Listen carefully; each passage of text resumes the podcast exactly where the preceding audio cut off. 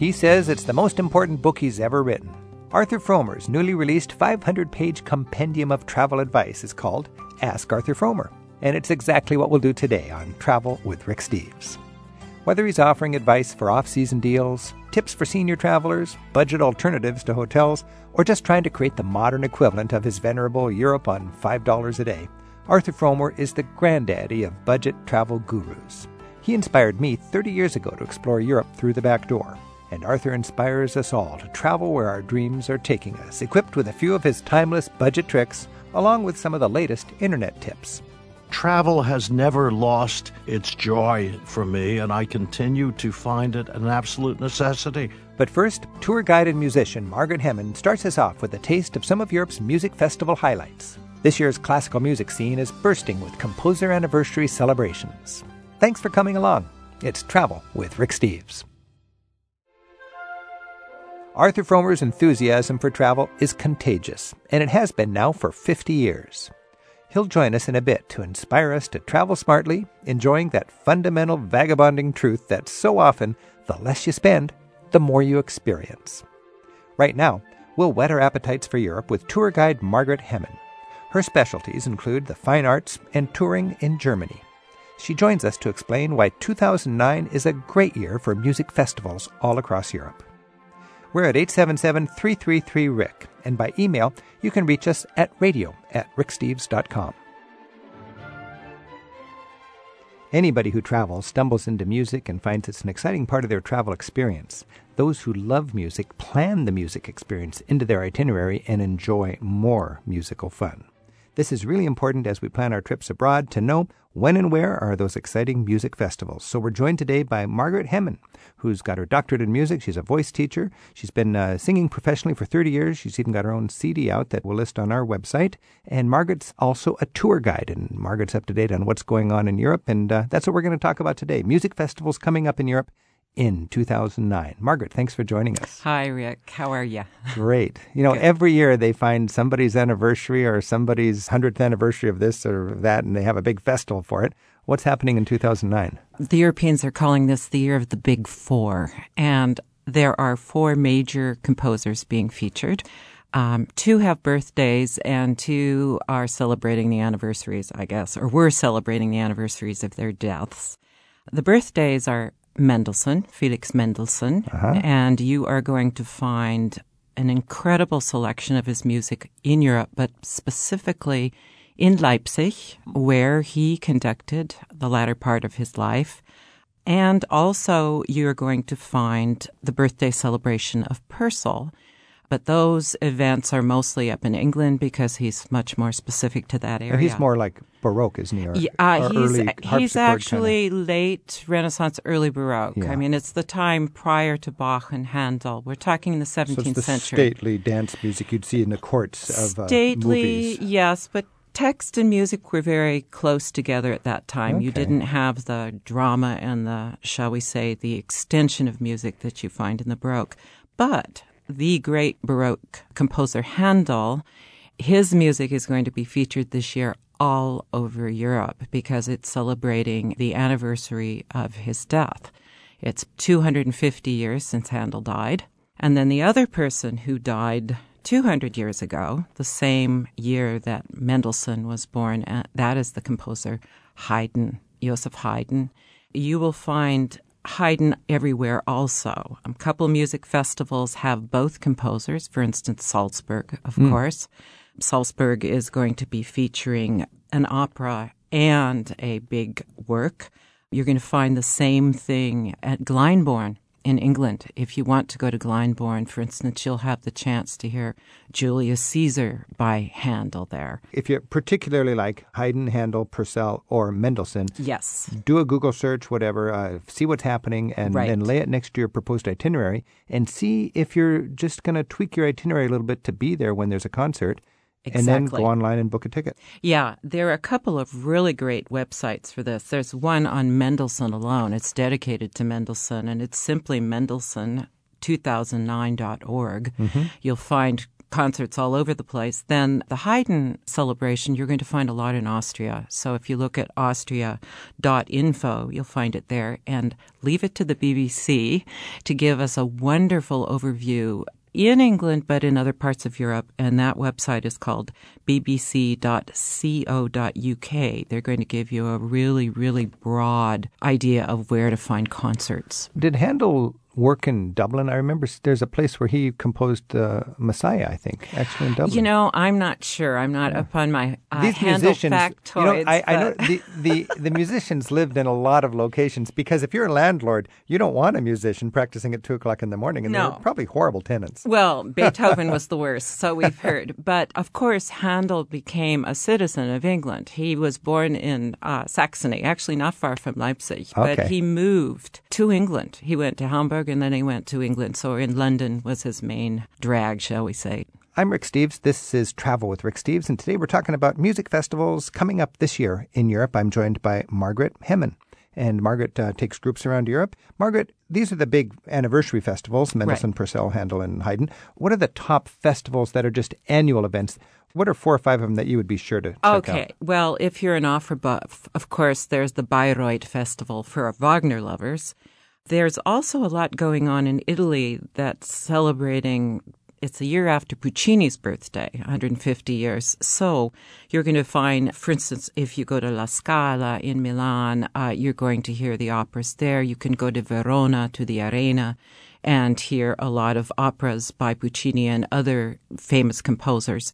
So those would be some of the big places. And if you're a jazz aficionado, I mean, there's not just only classical music out there the Umbria Jazz Festival in Perugia, Italy is one to go to, and another one is Montreux, as we call it, or Montreux in Switzerland, right on the border of Lake Geneva a lot of people just think Salzburg and Vienna when they think classical music, and oh, no. they get a little bit uptight when they think, well, the boys' choir is going to be on vacation, or the symphony is going to be on vacation, or I'm going to miss the Salzburg festival. Of course, to listen to the Vienna Philharmonic or to be in Salzburg during the festival is great, but when I'm in Salzburg, they stress there are festival-like events all year long. I mean, oh, the summer program is different. I mean, the summer program doesn't feature the big organizations, but you can find music in churches, there are festival locations. For instance, this summer, you're going to find if you travel just a little ways from Vienna and go to Eisenstadt. I mean, mm-hmm. that's where the big Haydn festival is going okay. to be. Uh, musicians work and they get the summer off a lot, I guess. A lot, but you'll find, interestingly enough, you're going to find the big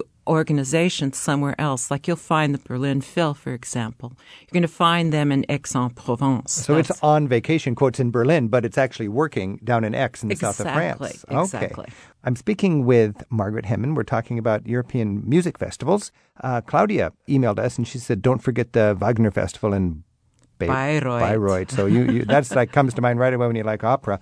Also, don't they have an opera festival in uh, Verona? The cool thing about that is it's in the ancient Roman amphitheater, which has this wonderful acoustics. I've actually been there once. Have um, you? How was yes. that? Oh, incredible! I mean, you are in a coliseum. Now, when you travel, you you probably see ten times as much live music as the normal tourist because you're really a professional musician. Right. What are some venues that you think are just magical when you think back on all the great places that you've enjoyed live music that people should be mindful of? Oh well, one of course, if you were in Verona, I mean that's an incredible venue. And for instance, this summer, if you were to go there, you could see Puccini's Tosca or Turandot, of course, Carmen. But I have to think the best venue I've been in recently was last year. I just happened to be in Berlin when the Philharmonic actually had a fire. And so they sent the Philharmonic Orchestra out to what they called the forest stage, the Waldbühne. And I heard the most incredible performance of the Berlin Philharmonic out there with Pollini playing. Outdoors? Outdoors. And this was because they had a fire, they moved it to a temporary location. Well, they also perform out there. Wow. I mean, unfortunately, in the heart of the summer, they're not there, but they're still there in so May. So if you go to Berlin and there's something performing at the, what do you call it? Waldbühne. It's the, the forest stage, basically. The forest stage. Right. Something to remember. That's amazing. That's just amazing. We have Wendy on the line in Burnaby, British Columbia. Wendy, thanks for your call. Hello, Rick. I we like to travel in September and October, and uh-huh. it seems like a lot of the festivals are in the summer. Yes. And so we were looking to see if perhaps uh, you could tell us about some place to focus on. We especially enjoy Spain and Italy. In September and October, huh? Yes. Okay, I can't speak to Spain because it's not a place that I travel regularly. But if you were to travel to Italy, of course, a couple places you could go would be if you want to go to Milan, of course, the La Scala is one place you want to try to go sometime in your life. But all the way through Italy, you're going to find different orchestras and venues in Verona, Ferrara, most cities, uh, Perugia. Also, if you go to Venice, Venice is full of places where you can hear good performances. And let me get this straight. If a music lover is, is considering going to Europe and they're missing all the festivals like Wendy's talking about because they're not mm-hmm. there in the summer, Right. well, there's a, a regular season. These are highly cultured places that love their classical music. So the summer is the time to pick up the slack when the regular season is off, and they do that with festivals. But the ongoing regular season would be uh, yours to enjoy when you're not there for summer festivals, right? Right. And what I would do simply is to go to the city of your choice. For instance, you can pick a city like Berlin uh, or Vienna or wherever you are. If you're in Italy, pick the city, Milan, for example. And normally, if you Google that particular city, that you will quickly come to their tourist information site, which will give you operas and And, concerts. and they'll be promoting the heck out of this because they want to pump up the attendance. Wendy, there's an interesting email from Virginia in uh, North Carolina. And Virginia writes In Parma, Italy, there's an opera celebration in October that features operas by Giuseppe Verdi. The entire city is involved in honoring this famous composer of operas. So if you're in Italy in the fall, that's a big deal, especially if you like Verdi. That sounds great, and I love Verdi. Uh, Parma is the city, like Parmesan Parma, cheese, right? Ah, Parma Schinken. All right. Hey, Wendy, good luck in your uh, traveling and enjoyment of classical music overseas. Thank you very much. Bye, Wendy. Margaret, you must have got so much joy over the years in mixing your travels with your music and music appreciation.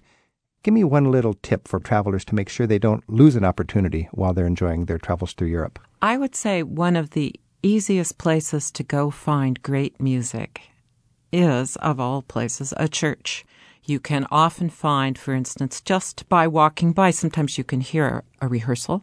For instance, in the city of Vienna, during the regular year, you would go to the court church of the Habsburgs, the Augustiner Mass, and simply walk in and hear the most incredible Mass with orchestra, soloists, and chorus, and it's all free. And if you're wandering around and you hear music, step inside, even if it's practice. You're welcome to sit in the pew quietly Exactly. and listen and enjoy. Those pipe organs are, are rare and in a lot of demand, and people are practicing on them lots of times. So, plenty of opportunities to hear great music in the churches if the traveler has got their ears open and, and flexible. Exactly. Thanks so much. I'm Rick Steves. This is Travel with Rick Steves. We've been talking about enjoying music in Europe with Margaret Hemmen.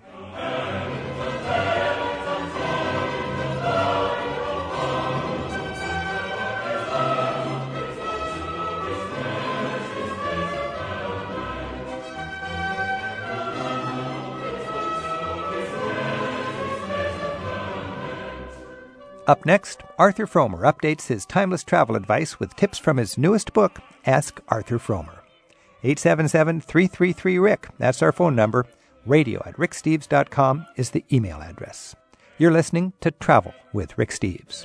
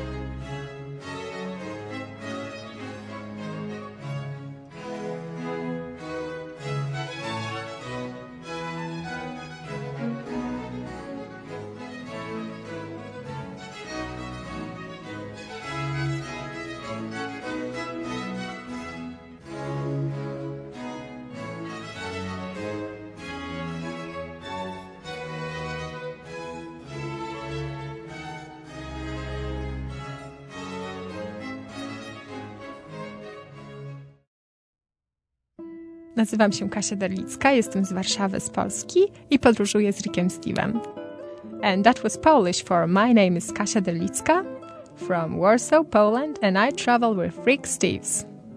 Nazywam się Kasia Derlicka, Warszawy z Polski i podróżuję z Rickiem Steve'em. Rickem Steven? That's my name in Polish? That's your name in Polish. Rickem Steven. Dziękuję. Dziękuję. I'm Rick Steves. First time I went to Europe, I had one book in my hand. Actually, it was in my mom and dad's hand, and it was Europe on $5 a day. The father of independent travel, as far as I'm concerned, is Arthur Frommer, and he spent a lifetime teaching Americans how to enjoy our world smartly, thoughtfully, and economically. Arthur Frommer joins us today because he's got a new book out called Ask Arthur Frommer, and Arthur calls it the most important book he's ever written. Arthur Frommer, thanks for joining us. Well, thank you for having me, Rick. It's a great pleasure. Now, Arthur, I got to ask you, I think Europe on $5 a Day was the groundbreaking book. It introduced America to the fact that there's more to the world than going back to Hawaii again. And you call this new book the most important book you've ever written. Why are you so excited about this new book? I think this is more, important because it transcends simply a European trip. It deals not only with the entire world, but it deals with every mode of travel, whether you're going by bus, by train, by car or plane, by rental car, by RV. Uh, I have tried in it to answer every question that every American ever has about travel. And I, I obviously I haven't been able to cover every destination of travel, but I think with respect to all other questions, I more or less believe that I've covered everything. I tried to make this into an encyclopedia. It's a 500 page reference book. If you've got a question about travel, you can just look into the index here and find it. It's cut into chapters, but each chapter is organized alphabetically, just like an encyclopedia. So you go through the uh, chapter on brainy tours, let's say, and if an idea occurs to you, a phrase occurs to you, you look it up alphabetically, and I hope that my response or my opinion about that subject is then there. Now, Arthur, you've got this passion for travel that I know from having your words sort of direct my travels for 20 years, all through my younger days of traveling. Your, your book was the dominant book on Europe. So you've got this wanderlust, and at the same time, you seem to have a, a real joy for all the wonky insider travel industry fine points so you can help consumers really know what's going on. You spend a lot of time keeping up to date on how the industry works only as a means toward an end. I don't mean for people to devote their lives to learning the ins and outs of finding good airfares or car rental rates or the like. This is all a means toward being able to travel. I've often felt that travel should be divorced from the dollar bill. That people of limited means should be able to travel, and I think the people are able to travel more often than they think they are. The purpose of ferreting out all these secrets of budget price travel is to enable you to travel. To make travel accessible. To make travel accessible, because to me, travel is the great learning experience of all time. And in mm. Ask Arthur Frommer, I say that although you can uh, pick up an understanding of the world through other means, through widespread reading, through going to lectures and the like, there is nothing like actually experiencing the realities, the authenticity of a destination yourself on the spot. And that's the purpose of then dealing with all these technical problems of how do you afford the airfare, how do you make connections, how do you get inexpensive accommodations, and all that. That is all a means toward an end. Right. I, have been thinking a lot about Maslow's hierarchy of needs lately, and for a traveler, the lower rungs are simply catching the train and, and finding a, a bed and, and nourishing yourself. And then you're there for that purpose of broadening your perspective and having experiences that challenge all the ethnocentric, self evident, and God given truths you were raised. Uh, it's such a, a great opportunity to make the world available to people. And Rick, like you, I've also made the point that in the course of traveling inexpensively, traveling unpretentiously, you improve the enjoyment of the experience. Hmm. Uh, a long time ago, I came across the words that the, the less you spend, the more you enjoy, the more authentic is the experience yeah. of your of your trip. Uh, you're not going into this faceless world of bellmen and porters and of concierges and all these people who speak 25 languages and who no longer reflect the national characteristics of the country in which you're visiting. And conversely, the more you spend, the bigger wall you risk building between that you, you create, you traveled so that far. you See, create. Yeah, you go to the fanciest hotel in Paris, and you're going to be dealing with people that look at you as a walking dollar sign and, and just want to serve you a ten dollar cup of coffee. Exactly, and who themselves are well traveled, who have been everywhere in the world, who speak English just as well as you speak it, and frankly, they no longer represent the culture of the country in which they live. It gets even worse than that. Even though they are performing a service activity, they tend to be extremely impressed by wealth and by affluence and by luxury, and they think that you're the same way. Yeah. And that their purpose is just to surround you with service that is just exquisite.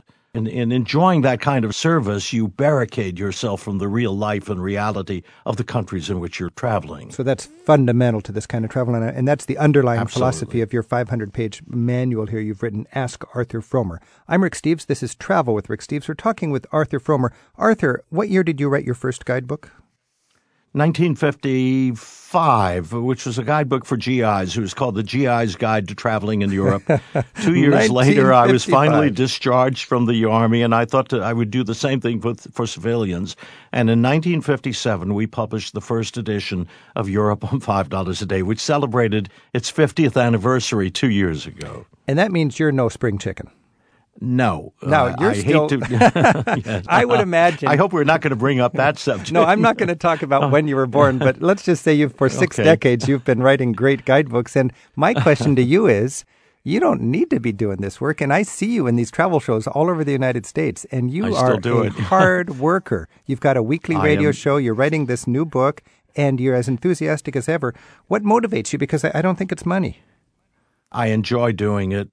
I enjoy living in the world of ideas and activities. I love keeping up with the developments of travel. I am not single mindedly in the world of travel. I have other interests as well, but I'm just as active these days as I was 50 years ago. And I think that my I, am the I'm the new '60s. In other words, yeah. Well, you know, Arthur, I got to say, I like the photograph of you on the cover of your Ask Arthur Frommer book, and I was a little bit wondering when you were going to update your Europe on twenty dollar a day photograph because that was uh, that was a little bit. You were looking like dear Abby there. this this photograph shows me with white hair. It was taken by my wife just a few years ago on the Great Wall of China.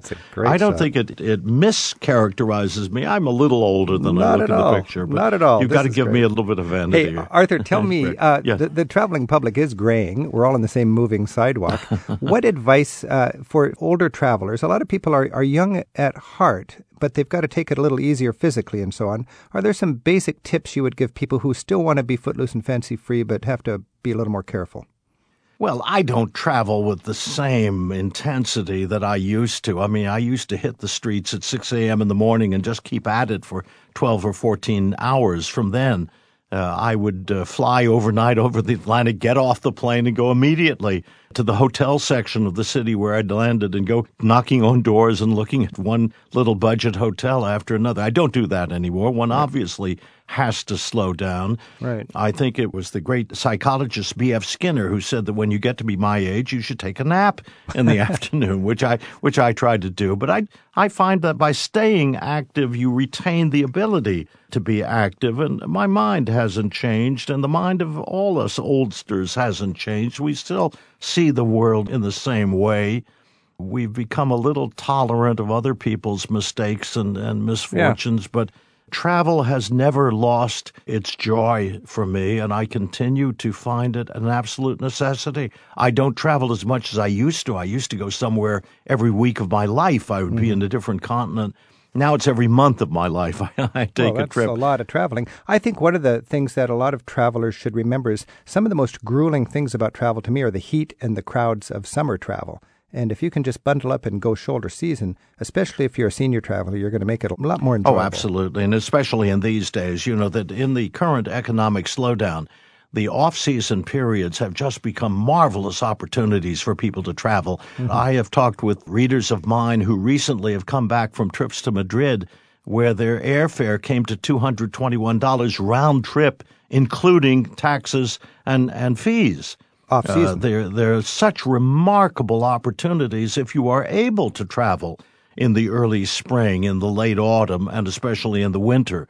Uh, you can almost name your price nowadays yeah. to certain countries of Europe and on certain carriers. I like the, the phrase, there's no bad weather, just inappropriate clothing. Bundle up and enjoy. that's, that's true. I'm Rick Steves. This is Travel with Rick Steves. We're talking with Arthur Frommer, and Arthur Frommer's come out with a brand new book. It's called Ask Arthur Frommer. And this is a, like a reference book covering all of the topics that are important for anybody who's dreaming about traveling and traveling smartly. Arthur, a big change for travelers these days is the advent of the internet for finding places to eat and sleep. Now, for, for Mm-hmm. decades, you were wearing out shoes looking for good restaurants and good hotels. Has that fundamentally changed now, or are guidebooks still important for finding restaurants and hotels? In my opinion, guidebooks are the best way for finding restaurants and hotels. I am an enemy of the so called uh, user generated website. I get excited and, and very distressed when I hear people telling me about how they chose their restaurant or they chose their hotel from a welter of opinions mailed in to a user generated website by absolute amateurs in travel. You have a person who gets off a plane in Paris and they find a, a little hotel somewhere and they go into that hotel, they enjoy it, and therefore they write a comment about it to one of the user generated websites. But that is the only hotel they have ever seen in their entire life in the city of Paris. They have no basis for judgment, they have no comparative knowledge. They don't realize that three blocks down the road from where they stayed are are much better hotels with all sorts of features in it that they were denied. So true. And therefore, I've I've crossed swords with people like the founder of uh, TripAdvisor, with Tim Zagat uh, of the Zagat Guides, you know, who believe that user-generated material is is well worthwhile. I've also recently spent a lot of attention, paid a lot of attention rather, to the fact that these sites are being manipulated by the hotels and the restaurants named in them or their enemies. or their enemies. So you don't Uh, know. You either write a favorable comment about your own hotel or you knock a competitor's hotel. Right. Uh, this is happening to such an extent that one travel commentator who lives in Hawaii recently said of the Hawaii user generated sites that half of them are fake. Yeah. Half of them are generated by the hotels which are the subject of the comment. Well, I would imagine you see that in your website, and I see that on my website. As people with an agenda, they mess up the value of this. I had an early feature in Europe on $5 a day called Reader's Selections. At the end of every chapter, I printed verbatim excerpts from letters that I received from users of the book. I finally had to discontinue Yeah. that practice because I suddenly began to see that the hotels themselves were hmm. writing fake letters to me saying this is the greatest hotel which I've ever Yeah. seen and it was totally impossible for me to distinguish between the honest opinions and the interested ones. And so oh, I finally had to eliminate that from the It's- books. It's, almost the scourge of my work because I need the reader feedback to update my guidebooks to Europe, and I actually track down all of these references, or as many of them as I can. And it's so clear. A lot of them are completely bogus, but in there, there's a few nuggets. So it's just, I guess, if people there are appreciate, nuggets, so it's very difficult. but that's what a guidebook can do. On a, on a related note, when it comes to the web, many hotels now have to um, play this game with the booking services in order to get people to come to their websites or to come to their hotel, and they have to build in a 15 or 20 percent commission, I think, to these web booking services to For the get their name out of there. Doesn't that bloat the pity. price to consumers by 20 percent by bringing in a needless middleman?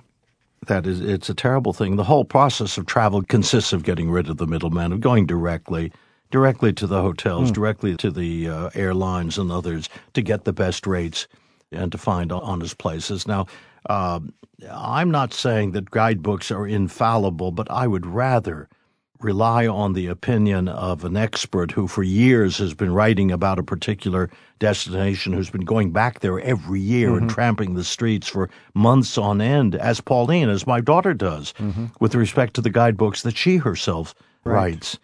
As a writer, there's a certain joy in connecting your readers with a good, honest mom and pop restaurant or guest house, and and, and to know those, that are, those are the great moments in travel writing. I used to be so exhilarated.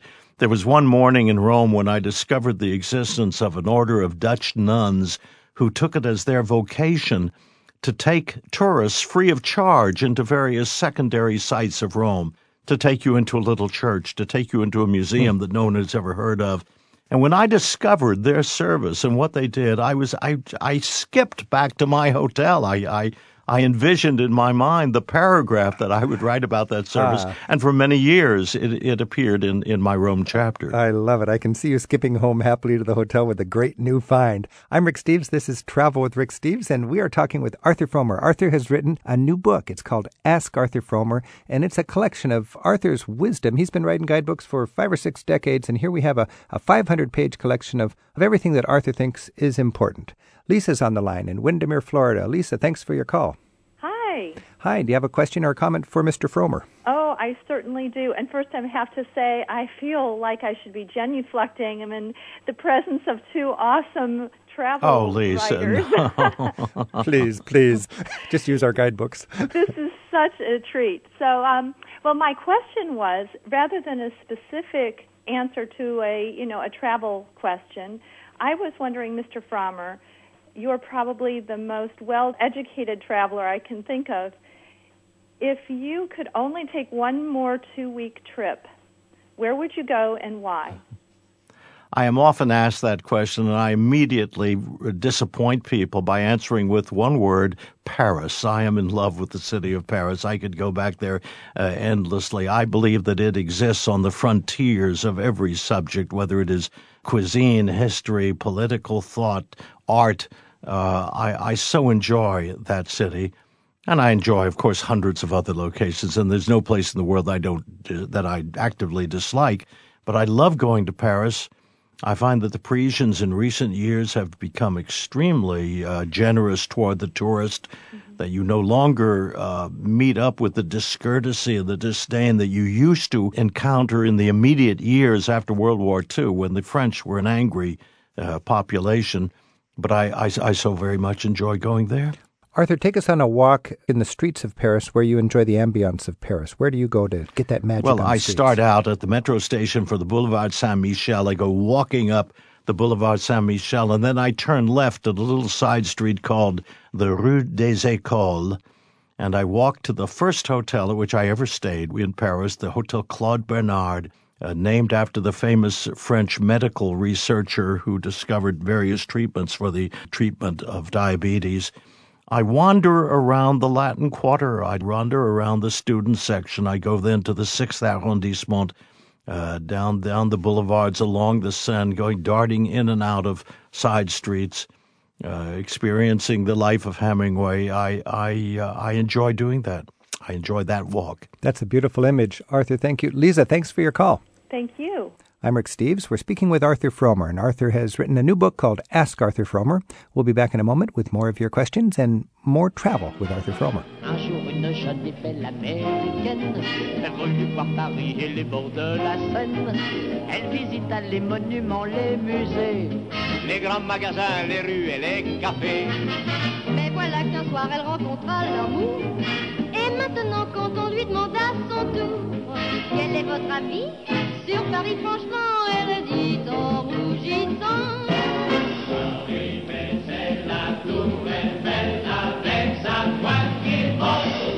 Le tour de Pierce, le tour d'Anel, le tour de Londres sont bien. There's plenty more budget travel tips with Arthur Frommer just ahead on Travel with Rick Steves. We'll take your calls at 877 333 Rick or by email, it's radio at ricksteves.com.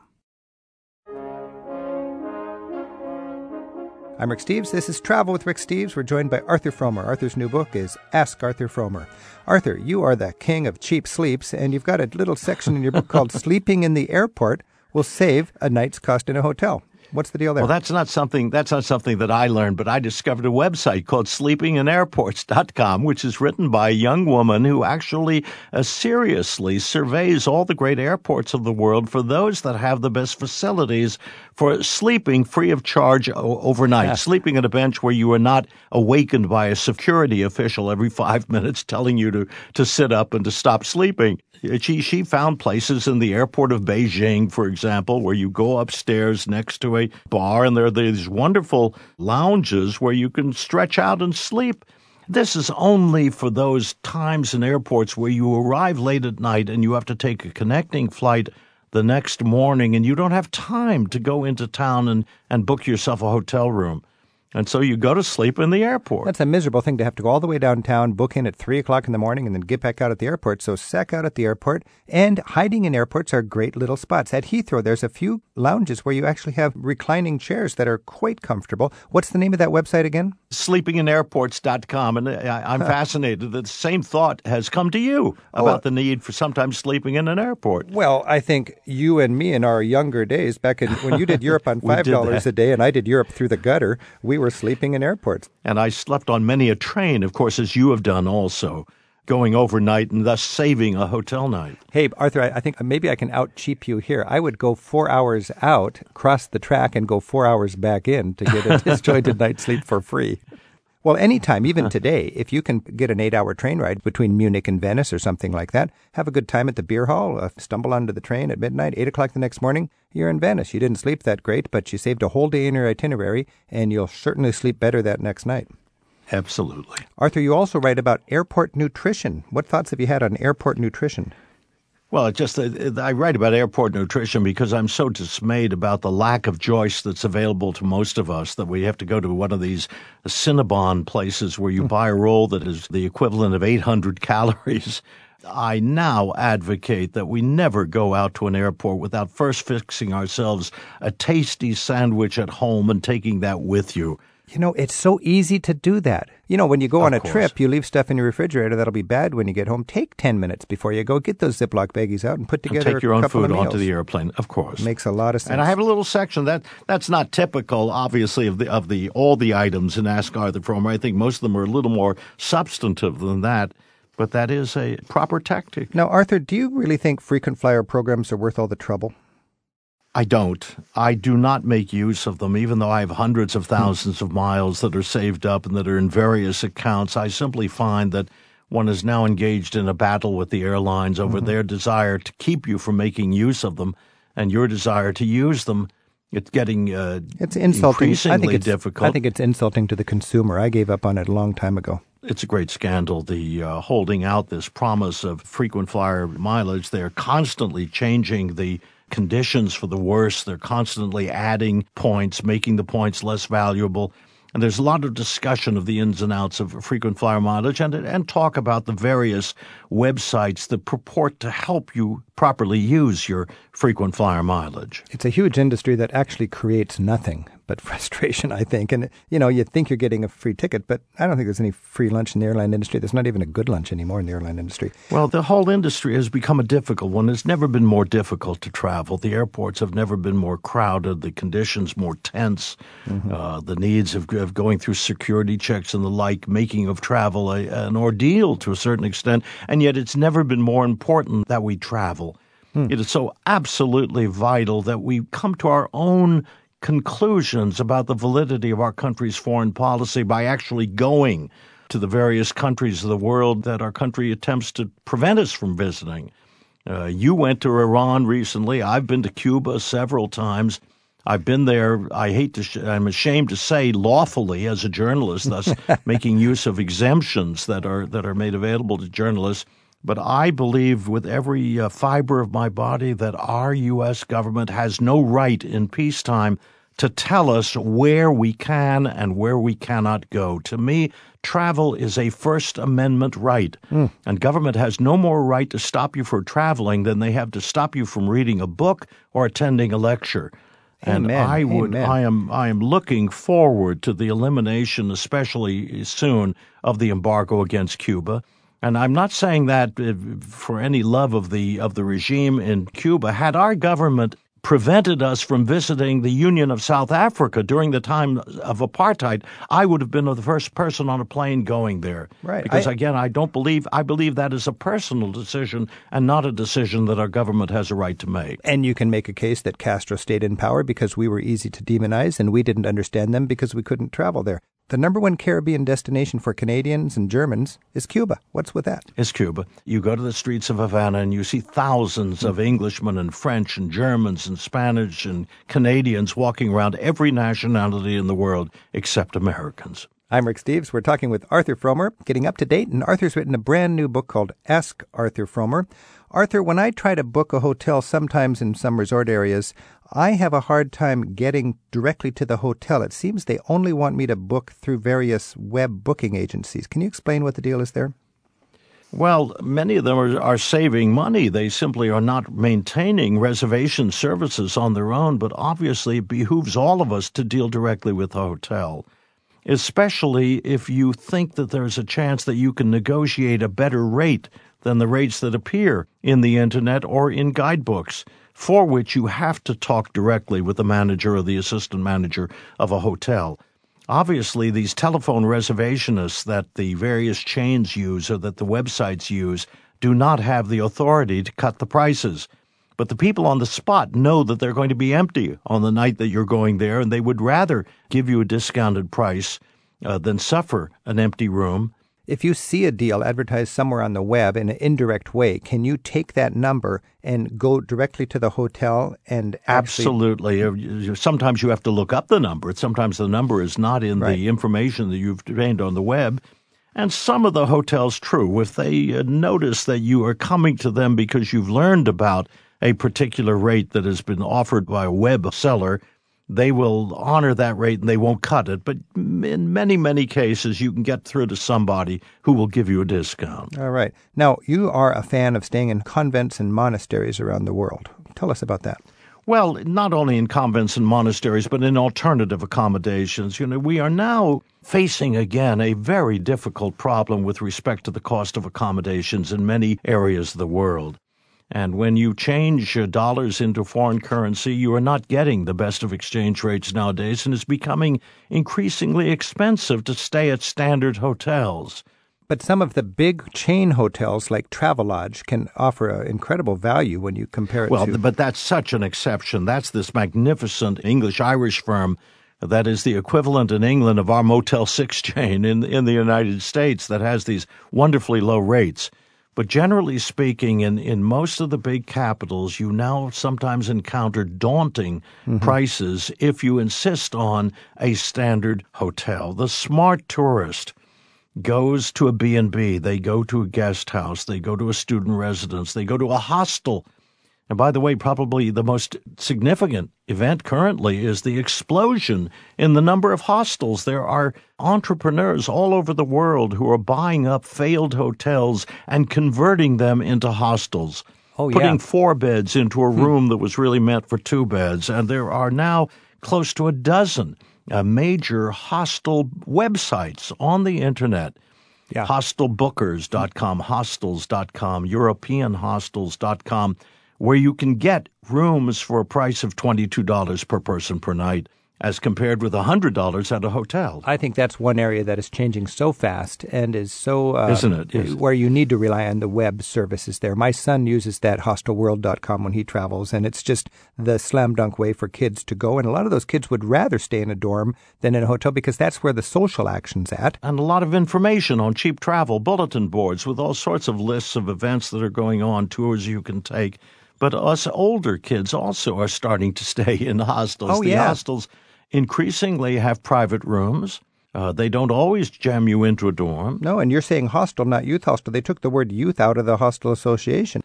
In Scandinavia, I noticed, Arthur, there's a lot of high rise, new industrial strength Danish hostels that are like just Isn't that remote? simple yeah. hotels, $30 for a double. Many of them recently, Rick, permit you as part of the amenities to which you're entitled they they give you free pasta. In other words, you, you can go into the kitchen and you can boil a pot of water and take a handful of some some spaghetti, put it in the water, and you get that free of charge. You have a free meal. You know, I think that transportation, eating, and sleeping will flex with the buying power of the traveling public. Right now, times are tough, and a lot of people are traveling in a thing called surf, what couch surfing, right? Couchsurfing and Global Freeloaders, these two wonderful new websites of free hospitality. And by the way, that's the kind of subject that I deal with in Ask Arthur Frommer. You turn to hotels, you turn within that to hospitality. And it names all the organizations all over the world that people have joined to offer the availability of a spare cot or a spare room in their home so that you are not only uh, enjoying a cheap sleep, but you're also meeting a European or foreign resident somewhere uh, couchsurfing.com and, and globalfreeloaders.com, and there are many more that are cropping up all over the place. All right. I'm Rick Steves. This is Travel with Rick Steves. We're speaking with Arthur Frommer, and Arthur's latest book is called Ask Arthur Frommer.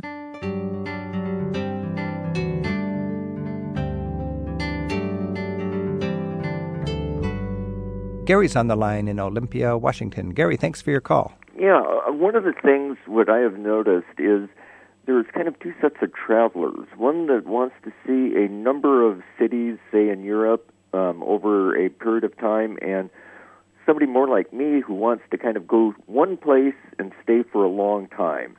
I found this to be the case in April when I found this little place in France, uh, the city Banyuls-sur-Mer, about eight kilometers north of the Spanish border, right on the Mediterranean. I stayed there in a flat for a week. Um, it was only 300 euros. It had all the amenities. I was about 100 meters from the beach. It was just lovely. I ended up becoming friends with the owner who lived in a town about 40 kilometers away. Um, I had dinner with her and her husband. They took me to the airport when I left. I mean, it was just fantastic. And I, I, I don't know. I find that to be a very cheap way of traveling, and yet you get to see the local communities. Can you do you have any thoughts on that? Gary, it so happens that there's an entire organization whose only purpose it is to facilitate precisely the kind of experience that you have just uh, described. It is called Untours, and it operates what they call Untours for Untourists. It's located in Media, Pennsylvania. You can find it on the internet, and what they do is they enable Americans to stay for two weeks in an apartment or in a house in various European localities so that they enjoy Europe as a resident rather than as a tourist. In other words, they're they're enjoying an untouristic experience. And because it's so difficult sometimes for an American to get a rental just for a week or just for two weeks, an increasing number of people use Untours. You go to Untours, which is uh, run by a saint like individual who, who operates it as a nonprofit organization.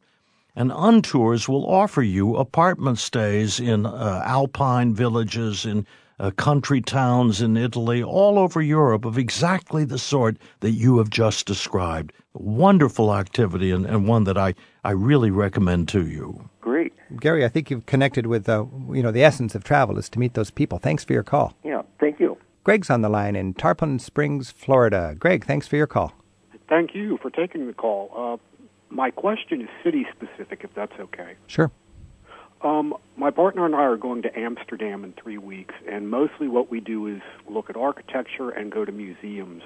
And I'm wondering what would be the, the most unusual offbeat museum in Amsterdam. The most unusual offbeat museum? Well, Probably the, the, the home of Anne Frank. Uh, would be an offbeat museum, which is not an, a museum devoted to art, but simply to preserving the interior of the home in which Anne Frank lived for two or three of the years of, of World War II. But I don't think that you should take it as your goal simply to go to an offbeat museum for the purpose of visiting an offbeat museum. I, I really think you should wander the intersection of Amsterdam, which is virtually untouched since the 17th century, and which reflects the uh, so called golden age of the Netherlands, when the Netherlands uh, virtually commercially ruled the entire world, and rich merchants uh, put up these extraordinary townhouses on the semicircular canals that constitute the center of Amsterdam. Is it as easily walkable, I've been told? Oh, absolutely, and that's what most people do. It's it's really very difficult it's sometimes to drive a car in the very center of Amsterdam. It has been called the oldest and the largest open air museum of the world. There's not a single building that is later in age than the 17th century there. It is a fascinating city to see because it is a city that has assumed the role that the Scandinavian cities used to have many, many years ago in social experimentation and you will find all sorts of establishments in, in Amsterdam where people are pushing the boundaries of the hmm. Of the uh, permissible. I don't want. Right. I, can't, I can't get more specific than that. But Uh, it's, sex it's and marijuana, to see this. Sex and marijuana. Sex and marijuana. That's There what you you, find in Amsterdam. but you also find a very politically literate people, of people who are intensely interested in world affairs. Uh, I used to. I, I have a hotel in Amsterdam. I don't know whether you know that there is a hotel called the Hotel Arthur Frommer off the Prinsengracht in the middle of Amsterdam. So uh, Amsterdam is very near and dear to me. All right, Greg, thanks for your call. Thank you. I would say I second everything Arthur said about that. I think it's also a city. It's great to rent a bike and just have it lashed to the pole in front of your hotel for your whole stay. And as far as offbeat sites, um, boy, there's everything. In Amsterdam, you've got a new handbag museum. You've got the Dutch Resistance Museum, which is just wonderful. You've got a tattoo museum. It's a, like Arthur said, it sort of always goes to the edge. We've been talking with Arthur Frommer. And Arthur, I want to wrap things up just by reading, even though it's not anywhere near New Year's. I want to read the New Year's resolutions for all the years ahead in your book. I just love them. If you'll, here's Arthur Frommer's 10 New Year's resolutions. I will limit myself to carry ons and never check a single bag. I will carry sandwiches from home and never bite into a single airline snack. I will use public transportation from the airport into town. I will never book a connecting flight if there's no nonstop to my destination. I won't go there, with some exceptions, but I understand what you're saying. I'll share courses with my wife, ordering a single main plate for the two of us. I'll stop patronizing duty free shops. I'll never book an uncomfortable boutique hotel designed by a famous fashionista. I will never use a credit card that doesn't earn frequent flyer mileage. I'll never board a cruise ship carrying more than 700 passengers. I'll remain calm and unperturbed by refusing to read the travel section of the New York Times.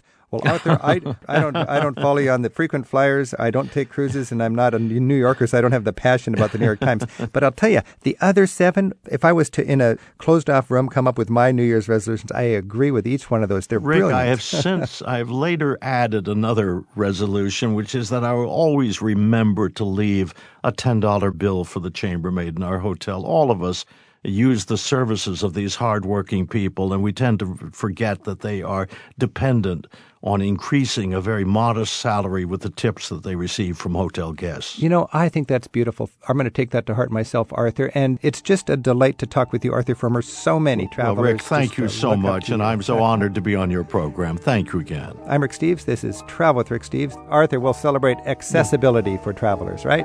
Okay. Happy travels. Travel with Rick Steves is produced by Tim Tattan at Europe Through the Back Door in Edmonds, Washington. Thanks to the Radio Foundation in New York for their studio help. Music excerpts today included anniversary tributes to Mendelssohn by the London Philharmonic, to Villalobos by guitarist Norbert Kraft, and on original instruments, the Academy of Ancient Music performed samples from Haydn's The Creation, Purcell's Abdelazar, and Handel's Water Music. Tributes to Paris came from Jacques Hélian and Zappy Max and from Michel Legrand on piano. Links to our guests are in the radio section of our website at ricksteves.com. Join us again next week for more Travel with Rick Steves. Mesdames, Messieurs, la visite est terminée. N'oubliez pas le guide, s'il vous plaît.